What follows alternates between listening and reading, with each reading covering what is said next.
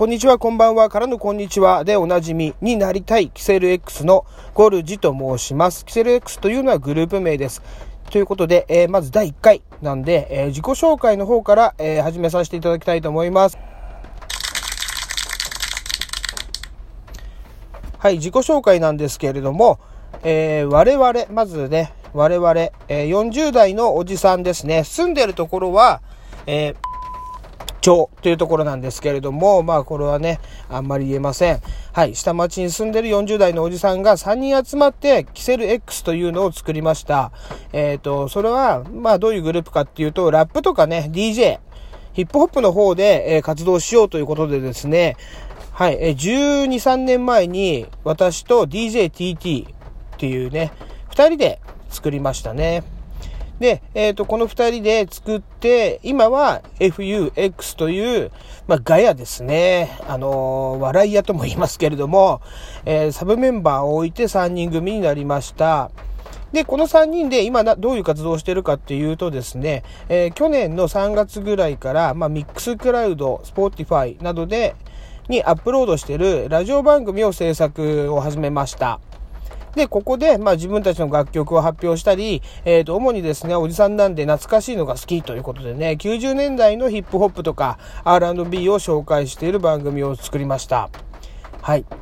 今はそうなんですけれども、遡ることを、まあ、12、3年前ね、はい、XLX ができた当時は、えー、私と DJTT だけだったんで、私が MC、DJ が、えー、DJTT ということで、えー、1MC、1DJ ということで、えー、活動しておりました。で、ライブをやりたいってね、どこもライブをやらせてくれない、ないので、まあ、自分たちで、はい、キセルパーティーという形で、まあ、パーティーをやっておりましたね。名前はまあ言えないんですけれども、まあ、キセルパーティーという形で、えー、やっておりました。で、それをね、いろいろ下町、えー、錦糸町だとか、まあ、秋葉原、浅草とかね、いろんなところで、えー、パーティーをやってる中で、まあ、その中で協力してくれる仲間、えー、今で言うとね、東京都八王子市のアフロレコーズっていうね、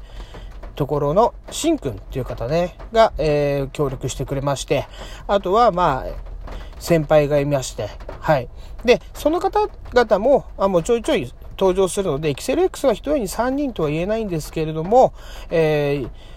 いろんな方々の協力で僕らは活動しておりますということですね。で、表記がまず、えー、KISSSELLX です。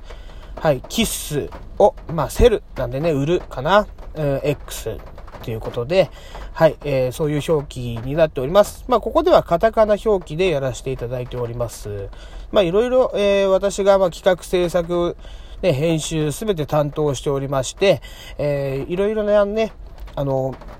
コーナーとか、えー、なんて言うんだろうな、そういうものを考えまして、ラジオ番組としてアップさせていただいてます。で、やはり、ちょっと、えー、このキセルパーティーが50回目を数えまして、50回目数えました。あ完成入れましたね。はい、50回目を数えましたので、まあ何か新しいことに挑戦しようというね、私の考えでございます。これね、まずファーストシーズン、キセルパーティーね、去年の3月から始めたファーストシーズンは、えっ、ー、と、普通に、まあ、やっていて、ミックスクラウドだけでやってました。で、セカンドシーズン、サードシーズン、仲間割れなんかがありましてですね、私一人ぼっちになってしまった時があるんですよ。まあ、その時ね、いろいろ昔ね、あの、手を貸してくれた先輩だとか仲間がちょいちょいあの参加していただいて、えー、聞いてますよとかね、言っていただけたんで、えー、ちょっと頑張る気が起きまして、セカンドシーズン、サードシーズンと、やってまいりました。そして、サードシーズンあたりから、ちょっと、まあね、私、あんまり同じことをずっとっていうよりは、何か新しいことにどんどんチャレンジしていきたいなって思うんですよ。やっぱりね、40代になってもそう思うので、えっ、ー、と、なんて言うんだろうな、プラットフォームを増やそうということで、まあ、Google Podcast とか、そっちの方にも手を伸ばし、えー、Spotify とか、そっちの方にも、えー、手を伸ばし始めました。そして、まあ、ブログの方もやってるんですけれども、アメブロで、Twitter ももちろんやってるんですけど、えー、そちらの方でも、まあ、ちょっとね、小説っていうか、自分の過去を書いたりとか、いろいろなことに挑戦をしてまいりました。それと並行してですね、えっ、ー、と、まあ、どういう内容で語っていくかっていうことなんですけれども、こういうヒップホップの内容とか、あとね、大体ニュース、ヒップホップに関連するニュース、えー、そして、えー、まあ大体くだらないね、情報を考えたときにこちらで発表させていただきたいと思います。そして、まあプラスアルファ、私はこの10年前にですね、また大体秋ぐらいに思ったんですけれども、新しいことを何かやりたいなーって思った時に格闘技が目に入りまして、全くね、やったことがなかったんですけれども、えー、まず、まずやるには、じゃあどうしようか。10月ぐらいに本当思ったんですね。じゃあ3ヶ月間、まず体を鍛えて、それでなんか値を上げるようだったらやめちまおうと思ったんですけれども、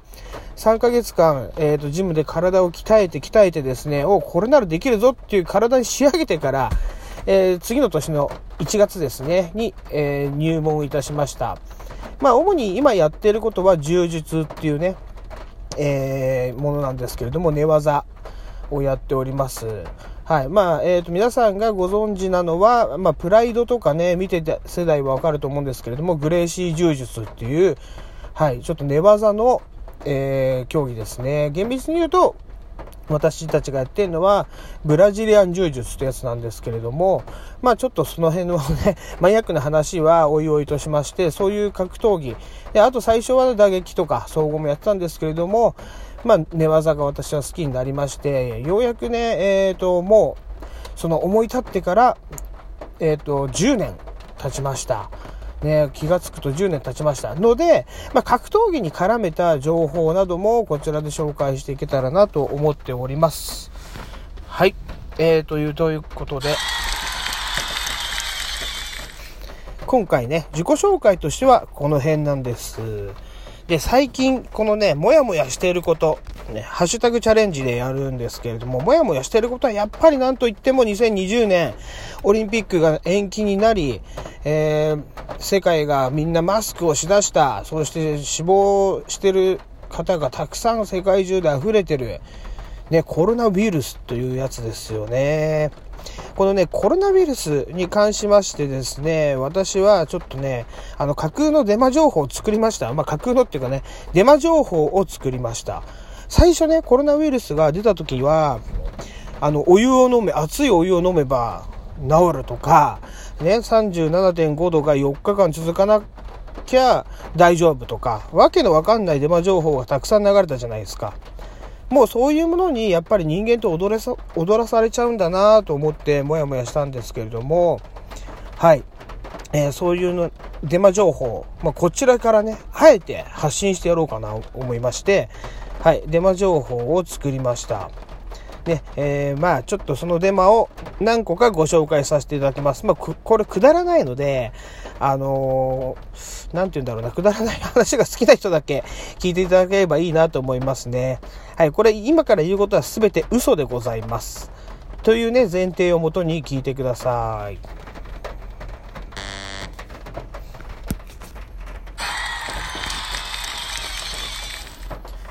はい。えっ、ー、とね、コロナウイルスは、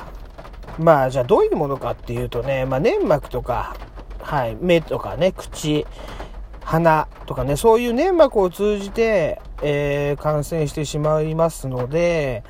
大体、あの、喧嘩、えっ、ー、とね、調べた結果、えー、初体験がね、20歳未満の人は抗体ができやすいとされておりますね。まあ、なぜかというと、初体験があんまり遅い人はね、あの粘膜がね、あんまり強化されてないんですよ。もう20、ね、二十歳になるまで、大人の体が出来上がるまでにね、ガンガンやっぱりそういうね、エッチをしてると、